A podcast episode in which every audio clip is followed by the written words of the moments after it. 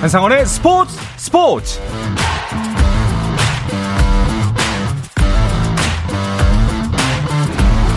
스포츠가 있는 저녁 어떠신가요? 아나운서 한상원입니다. 오늘 하루 이슈들을 살펴보는 스포츠 타임라인으로 출발합니다.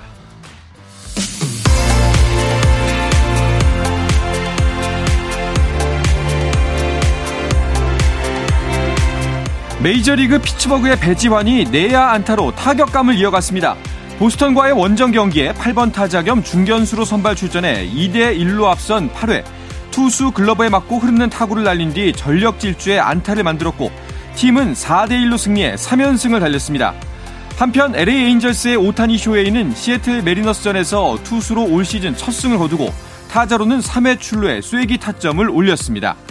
오타니는 6이닝 동안 111개의 공을 던지며 3피안타 4볼넷 8탈삼진 1실점으로 호투했고 에인절스는 오타니의 적시타로 만든 한 점의 리드를 지켜 4대 3으로 승리를 거뒀습니다. 한국야구위원회 KBO가 선수 협상 과정에서 금품을 요구한 의혹으로 해임된 장정석 전 기아단장을 수사 의뢰했습니다. KBO는 사안의 심각성을 깊이 공감하고 엄중히 대처하기 위해 기아에서 받은 경위서 등을 검토한 후 어제 검찰에 수사를 의뢰했다고 밝혔습니다. KBO는 또 최근 클린 베이스볼 센터에 접수된 수도권 구단 소속 선수의 불법 도박 제보도 조사위원회 심의를 거쳐 검찰에 수사 의뢰했다고 설명했습니다. 한국 여자 프로골프 국내 개막전인 롯데 렌터카 여자 오픈 첫날 20살 새내기 정수희가 돌풍을 예고했습니다. 정수희는 대회 1라운드에서 보기는 하나도 없이 버디 8개를 쓸어 담는 완벽에 가까운 경기를 펼치며 8언더파로 선두를 달렸습니다.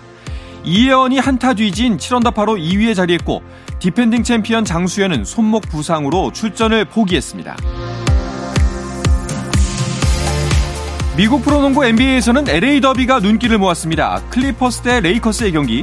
클리퍼스가 125 대 118로 승리했고 골든 스테이트와 함께 서부 공동 5위에 자리했습니다. 레이커스는 그대로 서부 7위에 머물렀습니다. 한편 댈러스 매버릭스는 어빙의 31득점 활약 속에 새크라멘토 킹스를 123 대 119로 이겼습니다. 이 승리로 댈러스는 서부 컨퍼런스 10위, 오클라호마 시티 썬더와 승차 없는 11위를 유지하며 플레이오프 진출에 대한 희망을 이어갔습니다.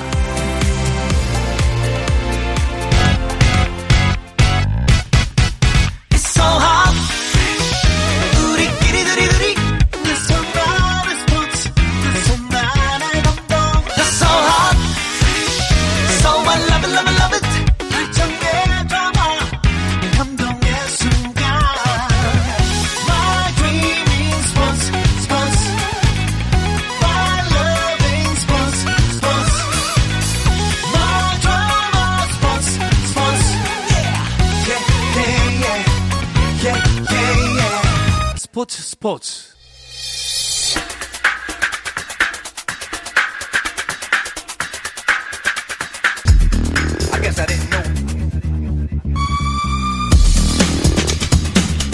목요일 저녁 해외 축구 이야기 해축통신 시작합니다. 오늘은 풋볼리스트 김정용 기자, 박찬아 축구 해설위원과 함께합니다. 두 분 어서 오십시오. 네, 안녕하세요. 네, 안녕하세요. 반갑습니다. 자, 지난주에 이어서 어, 오늘도 김민재 선수 이야기로 시작을 해야 될 것 같습니다. 몸과 마음이 지친 게 그 경기에서 나타났다라고 봐야 될까요? 네, 어, 나폴리가 이제 A매치 휴식기 이후에 처음으로 치른 경기에서 세리아의 강호죠. AC 밀란 상대로 패배했는데 그것도 네. 연대사 대패를 당했어요. 음. 이 정도로 큰 패배는 정말 예상할 수 없었던 일입니다. 나폴리는 지- 현재 이탈리아 최대 강호기 때문에 네. 김민재 선수가 이 경기에서 이제 경기력이 좋진 않았어요. 뭐안 음. 좋은 편이었는데 다는 뭐 저, 다만 저는 멘탈에 심각한 문제가 있어서 이- 일어난 일이라고 보지는 않고 체력적으로 부치는 모습 또 이제 음. 본인뿐 아니라 팀 동료 전반적으로 체력적으로 좀 부치는 모습이 많이 보였고요. 네. 사실 친선 경기임에도 불구하고 김민재, 손흥민 뭐 이런 해외파 선수들이 국내에 와서 두 경기 풀타임을 뛰고 갔는데 김민재 선수가 풀타임 뛴 선수 중에서는 그 현지 돌아가서 뛰는 경기 간격이 가장 짧았거든요. 네네. 그래서 좀 회복 시간이 많이 부족했던 거 아닌가 생각이 됩니다. 음. 박찬하 위원은 이 경기 어떻게 보셨어요? 그 경기는 총체적인 난국이었죠. 음. 나폴리로서는 뭘 할래야 해볼 수가 없는 프로 선수들이 한 시즌 뭐 치르면서뿐만 아니라 선수 생활을 하면서 그런 경기들이 이제 몇 경기씩 있다고 하더라고요. 어. 뭘 해보려고 해도 할 수가 없고 왠지 안 풀리는 들어가서 그냥 네. 초반에 분위기 느끼면 아 오늘 진짜 큰일 났다. 음.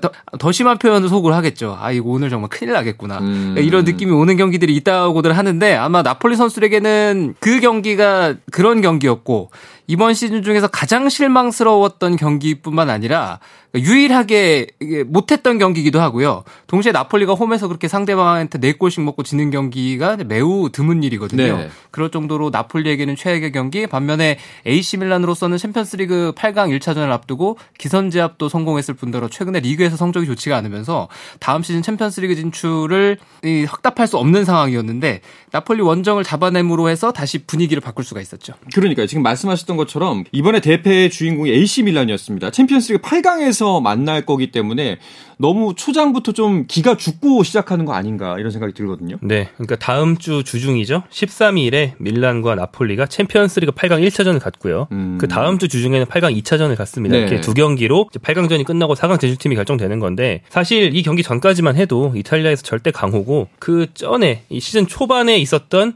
밀란 원정에서는 오히려 나폴리가 승리한 바가 있거든요. 네. 그래서 뭐 다들 걱정이 없었는데 지금은 나폴리 측이 걱정이 많아졌죠. 음. 이 경기에서 어 다만 이제 나폴리의 체력 상태, 어떤 준비 상태만 문제가 있었던 게 아니고 밀란 측이 나폴리를 상대하는 전술이나 대응법이 굉장히 좋았어요. 음. 그래서 아 파회법이 약간 나온 게 아니냐라는 우려까지 좀 감안한다면 현재로서는 다가오는 8강전에서 누가 이길지 모르는 굉장히 좀 행방을 알 수 없는 그런 상태가 되었습니다. 음, 일단은 뭐 김민재 선수를 생각하면은 뭐 리그 우승은 사실 나폴리가 거의 확정이잖아요.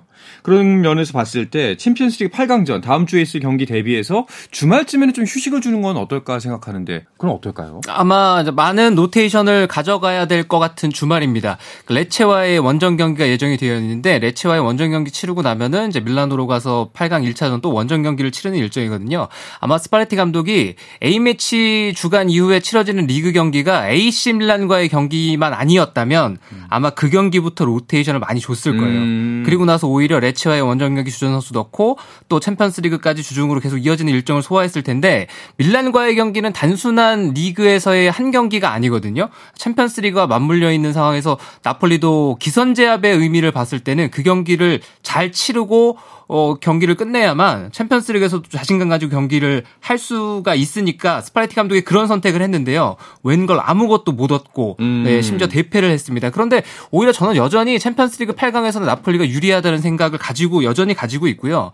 그리고 이게 또 적당히 졌으면 모르겠는데 정말 나폴리가 참패를 했거든요. 그렇죠. 네, 그리고 밀란은 대승을 했습니다. 음. 예, 같은 팀이 연속으로 만나는 일정에서도 이렇게 한 팀이 연속으로 아무리 격차가 많이 나는 어, 대진이라고 해도 두 경기 연속으로 대량 실점하고 이런 경기는 흔하진 않아요. 음. 네, 그런 만큼 나폴리 선수들이 다시 한번 정신무장을 하고 나올 거고 오히려 AC 밀란이 더 준비를 많이 하고 나와야 될 챔피언스 리그라는 생각입니다. 어, 이렇게 바라볼 수도 있군요. 일단은 뭐 대패에 대한 이야기를 좀 더 이어가자 보면은 그 아까 박찬하 위원은 총체적 난국이었다. 되는 게 없는 경기였다라고 말씀하셨는데 김정용 기자가 보기에는 어떤 문제점이 가장 눈에 도드라졌나요? 네, 그 김민재 혼자만이 아니고 팀 전반적으로 다들 뭐 A 매치 다녀오면서인지 네. 컨디션이 다들 안 좋았고 음. 특히 이제 김민재와 더불어서 가장 최근 팀 내에서 비중이 컸던 선수 공격수 빅터 오시메는 나이지리아 대표팀에서 부상을 안고 들어와서 이날 빠졌어요. 어. 고- 사실 공격이 잘 안 풀리고 경기가 안 돌아가면 장신 공격수에게 일단 공을 주고 뭐라도 하기를 기대해 볼 수도 있는데 주전 공격수가 없다 보니까 그런 좀 쉬운 선택도 할 수가 없었고요. 네. 현지 매체 중에서는 이제 네 골이나 내주고 진 경기였음에도 불구하고 김민재나 뭐 아미르 라흐마니 같은 센터백 수비수들이 아니라 미드필더에게 가장 혹평을 하는 매체들도 있었습니다. 음. 그래서 밀란 쪽이 미드필드 싸움에서 완전히 이기고 들어오니까 이제 미드필드에서부터 시작된 영향력이 공수로 다 확산이 되면서 어, 밀란이 완성을 거둔 면이 있었거든요. 네. 그래서 피로와 전략 양 두 가지 측면에서 모두 이제 밀란이 앞섰다 이렇게 볼 수 있겠죠. 이번에 김민재 선수가 그 A매치 마치고 이제 수비수로서 실점하는 것에 대한 부담감, 스트레스를 많이 이야기했는데 어 이번 경기에 또 상처받지 않았으면 좋겠고 주말에 좀 말씀대로 로테이션을 하면서 심기 일전하는 모습을 보여줬으면 좋겠습니다. 자, 3월 A매치를 마치고 돌아간 손흥민 선수도 바로 경기에 투입이 됐죠. 네, 손흥민 선수가 뛰고 있는 토트넘은 다른 이제 클럽들보다는 경기일이 늦었습니다. 주말에 경기 치르지 않고 주중 경기로 이제 에버턴과의 경기를 치렀는데 그 경기 이길 것 같았거든요. 뭐 음. 물론 토트넘이 토트넘대로 답답한 경기를 했습니다. 네, 감독이 물러나고 콘테 감독이 물러나고 A매치 주간에 선수들이 대표팀 다녀왔더니 어 감독이 떠난 거예요. 네. 네, 근데 탭들은 그대로 남아 있죠. 그래서 코치진이 경기를 지휘했는데 방식에 있어서 큰 차이는 없었습니다. 하던 대로 토트넘은 경기를 하면서 에버턴 상대로 지지부진한 경기를 하긴 했는데 1대 0으로 꽤 긴 시간 동안 앞서갔어요. 그런데 이 토트넘이 교체 카드를 나중에 썼는데 그 선수가 퇴장을 당했습니다. 음. 네, 그래서 11대 10의 수적 우위가 있었는데 에버턴이 먼저 퇴장당하고 그리고 나서 토트넘도 퇴장을 당했는데 에버턴이 퇴장당하고 나서 수적인 우위 시간이 상당히 길었어요. 네. 그런데 오히려 11대 10이 되니까 토트넘 선수들이 아 우리가 이 경기 이길 수 있겠네.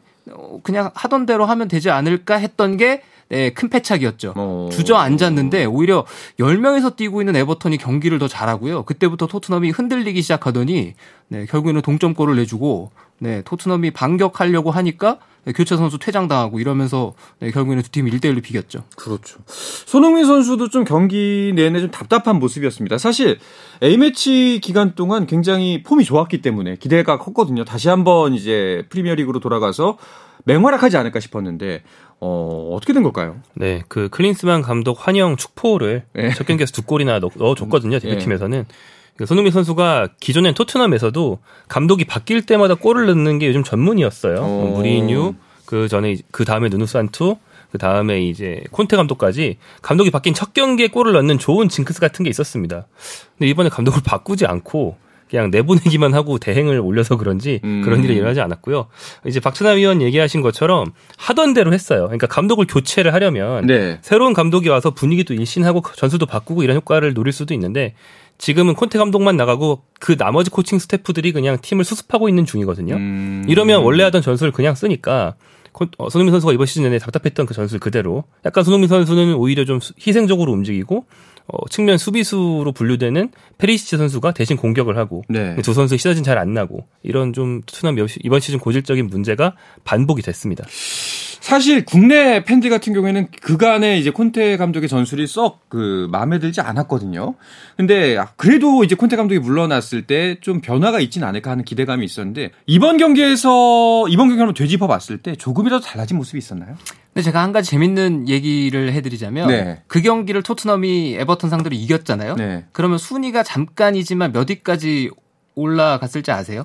몇 위까지? 3, 위입니다 3위요? 오. 그러니까 토트넘이 이번 시즌에 경기마다 매우 강한 비판을 받고 있지만 저는 제가 스포츠 스포츠 나와서 자주 네. 말씀을 드렸잖아요. 토트넘이 냉정하게 생각해 봤을 때 그렇게 실망스러운 시즌을 보내고 있는가? 음... 이 측면을 봤을 때, 그러니까 우리가 손흥민 선수가 뛰고 있는 손흥민 선수가 이제 활약을 했으면 하는 토트넘을 바라보는 그렇죠. 이상향이 있고, 네. 그리고 이제 토트넘이라는 팀만, 그러니까 손흥민 선수를 제외하고 음. 이 팀을 바라보는 관점이 있어야 되잖아요. 음... 그래서 아마 이제 그 부분에 있어서 그러니까 많이들 어, 좀 답답한 마음을 느끼실 것 같은데 토트넘이 에버턴 잡았으면은 잠시나마 3위로 올라갈 오. 수 있는 기회였어요. 근데 그 네. 그 경기를 잃으면서 지금은 상당히 위기에 빠졌죠. 음. 오히려 나머지 팀들과의 경쟁 관계를 생각해 봤을 때 다음 시즌 자력으로 4위 안에 이거 올라갈 수 있을까? 아무리 니가 가라 챔피언스 리그가 시즌 막바지로 가면 여러 팀들이 서로 가기 싫어서 4위 자리를 니가 가라라고 하는 분위기가 나오기 십상이지만 현재로서는 지금 토트넘이 과연 반전의 카드가 있나 반격의 어떤 준비물들이 있나 이런 우려심이 있거든요. 네. 얘기해 주신 질문으로 돌아가 보자면 달라진 게 없죠. 음. 네, 달라질 수가 없고 왜냐하면은 감독만 나갔을 뿐 그 스탭들 그대로 와 있고 어 지금 토트넘을 총괄적으로 지휘하는 코칭 스탭들은 어, 이 콘테 감독의 신복들이었거든요. 오른팔이었고 음, 그렇죠. 이탈리아 사람들이 주로 되어 있고요. 콘테 네. 형만 떠났죠. 네 네. 네. 음, 알겠습니다. 자, 이 경기에 지면서 그래도 4위였지만 오늘 경기에서 맨유가 승리하면서 맨유가 4위로 올라가고 토트넘이 5위로 떨어졌습니다. 네, 토트넘이 무승부에 그친 사이에 이제 뉴캐슬 유나이티드와 맨체스터 유나이티드가 모두 이제 승리를 했어요. 그런데 이제 그동안 토트넘이 4위에 있지만 굉장히 불안하다고 했던 이유 중에 하나가 그 언저리에 있는 다른 팀들이 다 토트넘보다 경기를 덜 했기 때문이었습니다. 네. 이번 시즌 프리미어리그가 일정이 좀 많이 뒤죽박죽이라서 팀마다 소화한 경기 수가 달랐는데 음. 토트넘은 컵 대회에서 일찍 떨어졌기 때문에 꼬박꼬박 리그 경기를 다 했고 음. 경쟁자인 뭐 메뉴나 뉴캐슬 같은 경우는 컵 대회가 중간에 계속 더 생기면서 리그 경기가 뒤로 밀려 있었어요. 근데 그거를 뉴캐슬과 메뉴가 한 경기 한 경기 하면서 승점 3점 3점씩을 얻어 가니까 토트넘이 점점 밀리는 거예요. 네. 본인들의 실력과도 별개로 일정상의 문제 때문에 현재는 뉴캐슬 3위, 맨유 4위, 토트넘 5위가 되어 있는데 뉴캐슬과 맨유가 여전히 토트넘보다 한 경기를 덜 했습니다. 여전히. 예, 그렇기 때문에 토트넘으로서는 사실 눈에 보이는 것보다 더 낫다고 할 수도 있는 그런 순위고 그리고 또 이것도 있어요. 토트넘 바로 밑에가 브라이턴 앤드 호브 앨비언인데 이 팀이 토트넘과 승점 4점 차로 6위거든요. 음. 근데 이 팀은 무려 두 경기를 토트넘보다 덜 했어요. 오. 어. 그렇기 때문에 이 3, 4, 6위 사이에 껴있는 토트넘이 5위인데 뭐 다른 팀들이 얼마나 해주냐에 따라서 토트넘이 6위로 갈 수도 있는 그런 상황입니다. 현재 불안불안한 현재 상황이군요. 네. 알겠습니다. 자, 그건 그렇고 프리미어 리그는 감독 경질이 유행인가요? 그 토트넘에 이어서 첼시, 레스터 시티도 감독과의 작별을 발표했습니다. 네, 이번 주에 이제 감독이 결별하는 경질되는 그 소식이 뉴스가 이어지자마자 또 새롭게 첼시는 뭐 임시 감독을 결정을 했다. 아직 공식적으로 발표는 되지 않았지만 여러 가지 소식들이 맞물리고 있는데요. 음. 첼시가 포터 감독과 드디어 드디어, 드디어 헤어지기로 했고요. 네. 레스터 시티도 이번 시즌 내내 상황이 안 좋았습니다. 그래서 브렌던 로저스 감독이 시즌 초반부터 끊임없이 경질설에 시달렸는데 에, 결국에는 레스터 시티도 로저스 감독과 헤어지기로 결정을 했죠. 음. 자, 이번 시즌 뭐 한 시즌에 벌써 12명이나 경질해서 거의 뭐 신기록이다 이런 얘기까지 있는데 뭐 새로운 감독들 아까 뭐 공식 발표는 안 났지만 내정이 됐다고 하는데 램파드가 오는 것 같습니다. 근데 어, 감독, 선수로서는 훌륭했지만 감독으로서는 썩 그 커리어가 좋지 않지 않았나요? 네, 그렇습니다. 램파드는 우리가 잘 알고 있는 첼시 역사상 최고의 선수 중에 한 명이죠. 미드필더지만 첼시 구단 통산 최다골 기록을 갖고 있는 음. 뭐골 넣는 미드필더의 전형이었던 그런 선수고 첼시 소속으로서 잉글랜드 센추리 클럽에 든 선수가 이 선수밖에 없어요. 네, 그 정도로 첼시 대표는 첼시 중흥기의 스타인데 감독으로 변신한 뒤에 이부 리그의 더비 카운티를 잘 이끌어서 네. 아 이 친구가 이제 우리의 미래다 이래가지고 첼시가 1군 감독으로 선임을 해봤는데 1년은 잘해줬지만 그 다음 해에 잘 해주지 못해서 중도 하차를 했죠. 음. 그리고 나서 최근에 바로 요 에버턴. 네, 에버턴을 지휘했는데 잘 되지 않았습니다. 음. 그 아까 말한 감독 경질사에서 되게 최근에 에버턴에서 잘린 사람이거든요. 그런데 이제 첼시가 자녀 시즌을 급히 수습만 해줄 사람을 찾다 보니까 음. 램파드 감독을 일종의 대행으로 예, 임시 감독으로 선임해서 이번 시즌만 날 생각이라고 하고요. 그러니까 첼시 사정은 사실 어 최근에 좀 감독 교체가 독일과 잉글랜드를 거치면서 여러 팀 맞물려 있어요. 약간 돌려막기처럼 이 팀에서 나간 감독 저팀 선임하고 저 네. 팀이 나간 감독 이팀 선임 이렇게 하고 있는데 토트넘이 노렸던 투헬이라는 감독을 바이에르 이 잽싸게 선임하면서 원래 가지고 있던 나겔스만이라는 감독을 내보냈는데 토트넘은 요 나겔스만이라는 감독을 또 선임을 하고 싶어 했다고 알려져 있어요. 네. 첼시도 마찬가지고요. 네. 근데 이제 나겔스만은 토트넘은 거절하고 첼시와는 협상 중이지만 첼시가 협상이 잘 안 될 것 같으니까 일단 이번 시즌을 급히 나기 위해서 램파드를 선임했다. 음. 뭐 이렇게 알려져 있습니다. 다만 이제 첼시라는 팀은 감독을 중도 선임했을 때 성적이 좋아지는 경우가 굉장히 많았어요. 역대 챔피언스를 우승을 두 번 했는데 두 번 다 감독을 바꾸고 우승했거든요. 네. 지금도 챔피언스를 생존해 있기 때문에 뭐 혹시나 그런 드라마가 있을지도 모르겠습니다. 알겠습니다. 자 마지막으로 프리미어리그 이번 주말에 주목해 볼 만한 경기도 짚어주실까요? 네. 어 아까 토트넘이 이제 위아래로 많은 팀들과 맞물렸다고 말씀드렸는데 그 중에 하나인 브라이턴과 당장 8일 일요일 오후 11시에 경기를 합니다. 말씀드렸던 것처럼 여기서 지면 5위도 위태한 상황이 되고요. 그리고 전통의 라이벌전이자 우승에 굉장히 중요한 분수령이 될 수 있는 리버풀 대 아스날 경기가 네. 이번 주말에 있는데요. 월요일 새벽 0시 30분에 벌어지고요. 선두 아스널이 최근 흔들리고 있긴 하지만 그래도 이제 라이벌을 할수 있는 리버풀 상대로 원정에서 어떤 모습 보여줄지 굉장히 궁금해지는 경기입니다. 알겠습니다. 자, 프리미어리그 이야기는 이쯤에서 마무리하고 다른 리그의 우리나라 유럽파들 소식과 경기들을 살펴보려고 하는데요. 이야기는 잠시 쉬었다가 와서 계속 나누겠습니다.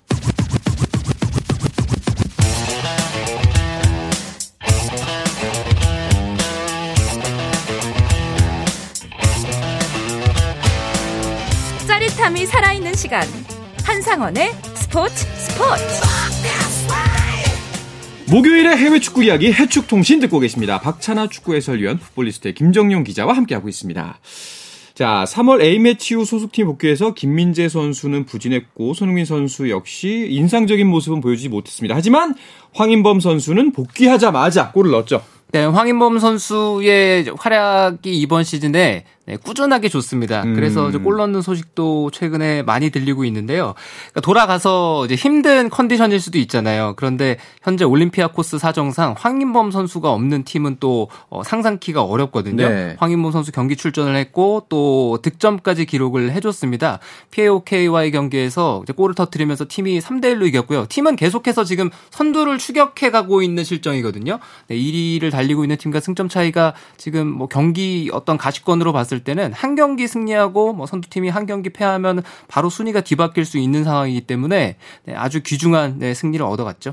황인범 선수 계속해서 컨디션도 좋고 좋은 활약 보여주고 있는데 다른 리그나 팀에서의 러브콜은 혹시 없나요? 네, 뭐 황인범 선수 최근에 이적설이 꾸준히 나고 있습니다. 음. 그 원체 경기력이 괜찮다 보니까 뭐 당연한 수순이라고 할 수 있겠고 요즘에는 좀 구체적인 보도까지 나오고 어. 있어요. 그 특히 독일 분데스리가 팀들은 황인범 선수가 처음에 대전 떠나서 그 캐나다 연고에 미국 리그 구단으로 갈 때부터 밴쿠버로 갈 때부터 그때부터 러브콜이 있었다고 알려져 있거든요.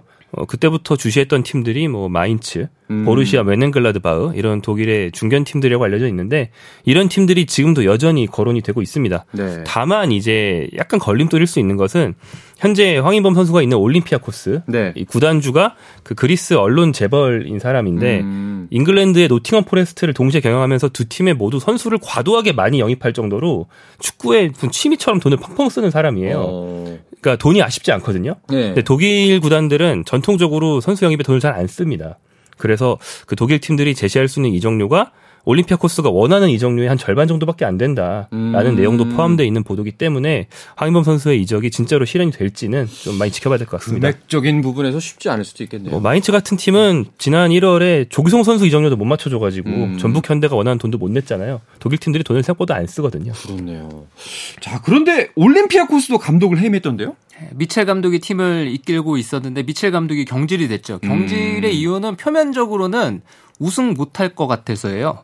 어. 지금 제가 앞서서 말씀드렸던.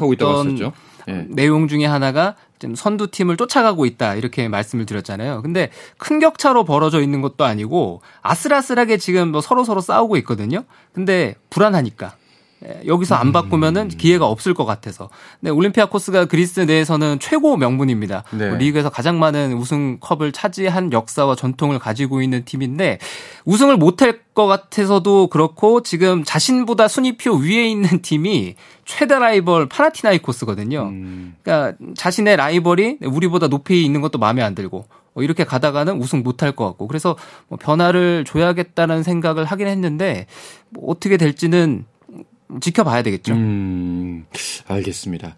자, 그러면 다른 유럽파들 소속팀의 소속팀에 복귀한 후에 활약은 어땠나요? 네, 어, 지난 A매치 기간 동안 우리 굉장히 기대를 많이 어, 갖게 했던 선수들이 어린 선수들이었죠. 네. 오현규와 이강인의 경기력이 굉장히 좋았습니다. 음. 어, 클린스만 감독의 어떤 그 적극적인 지원과 지지를 받아서 자신감이 올라온 것 같아요. 오현규 선수 스코틀랜드 셀틱으로 이적한 지 얼마 안 돼서 계속 좋은 모습 보여주고 있었는데 이번 복귀 후 경기도 굉장히 인상적이었습니다.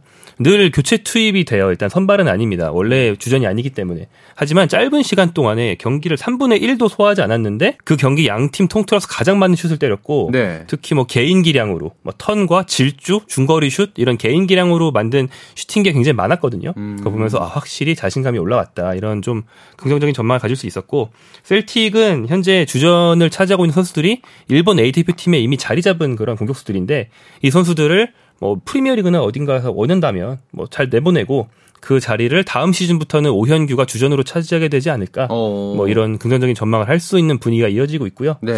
또한 이강인 선수는 어, 라리가 돌아가자마자 경기가 굉장히 바로 있었어요. 네. 체력적으로 힘든 상황이지만 출장을 했고요. 팀은 오사수나와 0대 0으로 비겼습니다. 어, 이강인 선수는 이 경기로 라리가에서 100번째 경기 출장을 했는데 스페인 라리가가 한국 선- 어, 아시아 선수들과 그 인연이 깊지가 않아요. 음. 그래서 이강인 선수가 겨우 100경기만 했지만 통산 4위라고 합니다. 아시아 선수 중에서는 출장 경기 수로요. 어. 네. 그 앞서서 뭐 이누이 다케시, 자바드 네쿠남 같은 선배들이 있었고 현재 이강인과 동갑인 일본의 구보 다케후사와 이강인이 앞서거니 뒤서거니 하면서 3위, 4위거든요. 네. 한 두어 시즌 정도 더 다른 리그로 안 가고 뛴다면 곧 이제 구보가 1위, 이강인이 2위 이렇게 두 선수가 쫙 올라갈 그럴 기록입니다. 알겠습니다. 자, 축구계 또 다른 소식도 한번 알아보면요. 어, 이것도 굉장히 놀라운 소식이었는데, 메시에게 연봉 5,700억 원을 제시한 팀이 있습니다. 5,700억이면 그 지금 보니까 호날두의 두 배예요. 네, 호날두 선수가 사우디 리그로 이적을 했잖아요. 네. 네, 그러면서 이제 리오넬 메시 선수를 또 이제 사우디 국가 차원에서 아마 영입을 하겠죠. 네, 여기서 나오는 거는 뭐 각 팀에서 이제 연봉을 준다고 생각을 하지만 사우디 리그는 좀 독특하죠. 네, 왜냐하면 사우디 리그에서 뛰었던 어, 뭐 선수의 얘기를 들어봐도 주는 사람은 어차피 똑같다. 음. 네, 이런 얘기들을 음. 많이 하더라고요. 어차피 돈이 다 왕가에서 흘러나오기 네. 때문에 네, 음. 그냥 이런 제한이 있었다 정도만 생각하시면 될 것 같아요. 일단은 메시가 지금 현 소속팀인 생제르망하고는 그 연봉 협상이 중단된 상태인 걸로 알려져 있고 그리고 사우디도 부정적으로 바라보고 있다고 들리고 있어요. 네, 어, 다만 이제 사우디아라비아는 늘 이런 세계 최고의 스타들을 늘 노리는데 음. 그 세계 최고의 스타들이 어지간히 힘든 상황이 안 되면 잘 안 가거든요. 그런데 어지간히 힘든 상황에 있는 사람이 있었죠. 예, 호날두 같은 경우 예. 예, 그 네. 전 소속팀인 메뉴와도 싸우고 굉장히 낙동강용 오리알 신세가 됐기 때문에 그렇죠. 그렇다면 돈 이다 이렇게 음. 사우디로 갔던 건데 예, 사우디가 지금 희망을 가질 수 있는 약간의 이유가 있다면 메시가 현재 파리 생제르맹과의 계약 기간이 끝나가는데 네. 재계약을 하지 않고 있습니다. 음. 최근에는 파리 생제르맹 홈팬들이 메시를 향해서 야유를 하는 일도 있었어요. 어. 우리 팀 최고 스타고 심지어 그게 메시인데 야유를 한다는 거는 굉장히 드문 일인데 어, 계약도 잘 안 되고 게다가 이제 월드컵에서는 winner가 돼서 돌아왔는데 우리 팀에서는 그만 성적을 못 보여주고 막 챔피언스를 떨어지고 그러니까 야유를 하는 거죠. 음. 그런데 이제 메시 선수에 대한 어떤 보도는 대체적인 흐름은 만약에 파리 생제르맹과 이제 계약을 마치고 FA가 되더라도 원 소속 팀인 바르셀로나로 돌아가는 게 차라리 가능성이 높지. 사우디는 가지 않을 것이다라는 전망이 좀 더 우세하긴 합니다. 그러니까요. 바르셀로나가 재정적 상황이 좀 나아졌다는 소식이 들렸던 것 같은데 메시가 바르셀로나로 갈 가능성은 없는 건가요? 나아질 구석은 현재로서는 보이지 않아요. 아, 그래요? 네, 팀이 굉장히 어렵습니다. 어. 네, 팀이 정말 돈이 없어요. 엄, 엄, 원래는 이 존재할 수 없었던 돈까지 막 미래 소득을 짜내가지고 음, 현재 선수단이 불리고 있는 게 거라서. 정말 어려운 네. 상황이고 네. 그리고 바르셀로나가 돈이 없기 때문에 리오넬 메시를 감당할 수 있을지는 지금으로서는 네, 음. 어려운 상황이다. 그렇지만 계속 노력은 하고 있다. 사우디아라비아 얘기도 제가 뭐 재미로 흘려 들으셔도 될 것 같다 이렇게 얘기를 했습니다만 얘기가 아예 없지는 않을 거예요. 아마 어. 어. 떤 식으로든 제의는 들어갔을 거고 왜냐하면 메시 선수가 사우디 관광청 광고를 하고 있거든요. 어떤 식으로든지 지금 제의는 갔을 텐데 리오넬 메시 선수는 호날두 선수랑 상황이 좀 다를 것 같아요. 다르죠. 네, 아마 네. FA로 나가게 되면은 네, 선택지가 아, 좀 많고 지금 미국 쪽 얘기도 있고 음. 그런데 여전히 리오넬 메시 선수는 UEFA 챔피언스리그 우승에 대한 아, 염원이 있기 때문에 가급적이면 네, 유럽에 남는 쪽으로 계속 초점을 맞추고 있다는 생각입니다. 알겠습니다. 자, 모든 걸 다 이룬 메시가 과연 다음 선택지는 어딜지 이 부분도 한번 관심 있게 지켜보면 재미가 있을 것 같습니다. 자, 오늘은 이 이야기를 끝으로 이번 주 해축 통신을 마치도록 하겠습니다. 풋볼리스트의 김정용 기자, 박찬아 축구 해설위원과 함께했습니다. 두 분 고맙습니다. 안녕히 계세요. 자, 내일도 저녁 8시 30분에 뵙겠습니다. 한상원의 스포츠 스포츠!